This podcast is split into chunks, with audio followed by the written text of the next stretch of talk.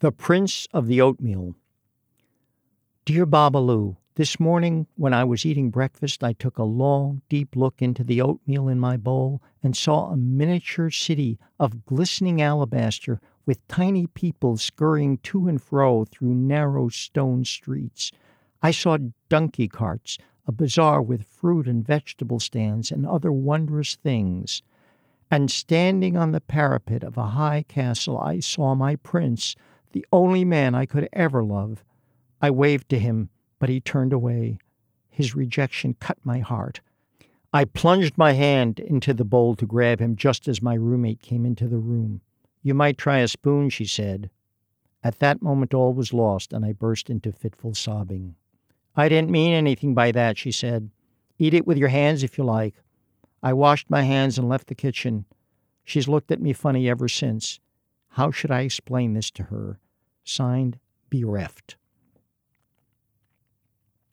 Dear Bereft, First, my condolences on losing the only man, albeit a little man, you thought you could ever love. I know your love was true and that you are suffering, but allow me to mention a few adverse consequences that might accrue from the union of two such unlike, in size, lovers. On second thought, never mind. In explaining to your roommate why you had your hand in the oatmeal, there are two general approaches the truth and the lie. You will know best how your roommate would react to the truth. Should you expect a bad reaction, the lie is your best bet. Consider you dropped your ring into the cereal.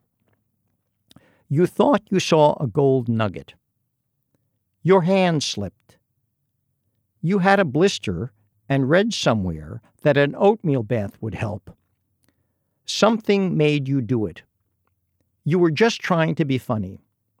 Again, my sincerest condolences on your loss.